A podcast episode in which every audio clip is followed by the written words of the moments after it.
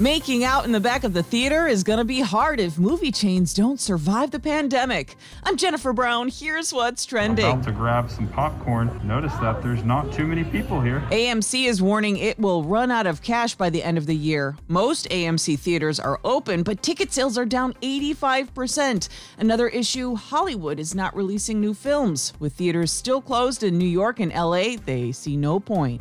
Definitely some side eye on this one. On the last day to register to vote in Virginia, the computer system went down. The IT department says a fiber optic cable was accidentally cut. The governor says there's nothing he can do to extend registration. That deadline is set in our code, and it does not appear that I have the authority to change it. And they're the team doing more with less. The Tampa Bay Rays have a low payroll, but just keep winning. A base hit. Wendle scores. Rays beat the Astros 5 2 on TBS and are now one win away from the World Series.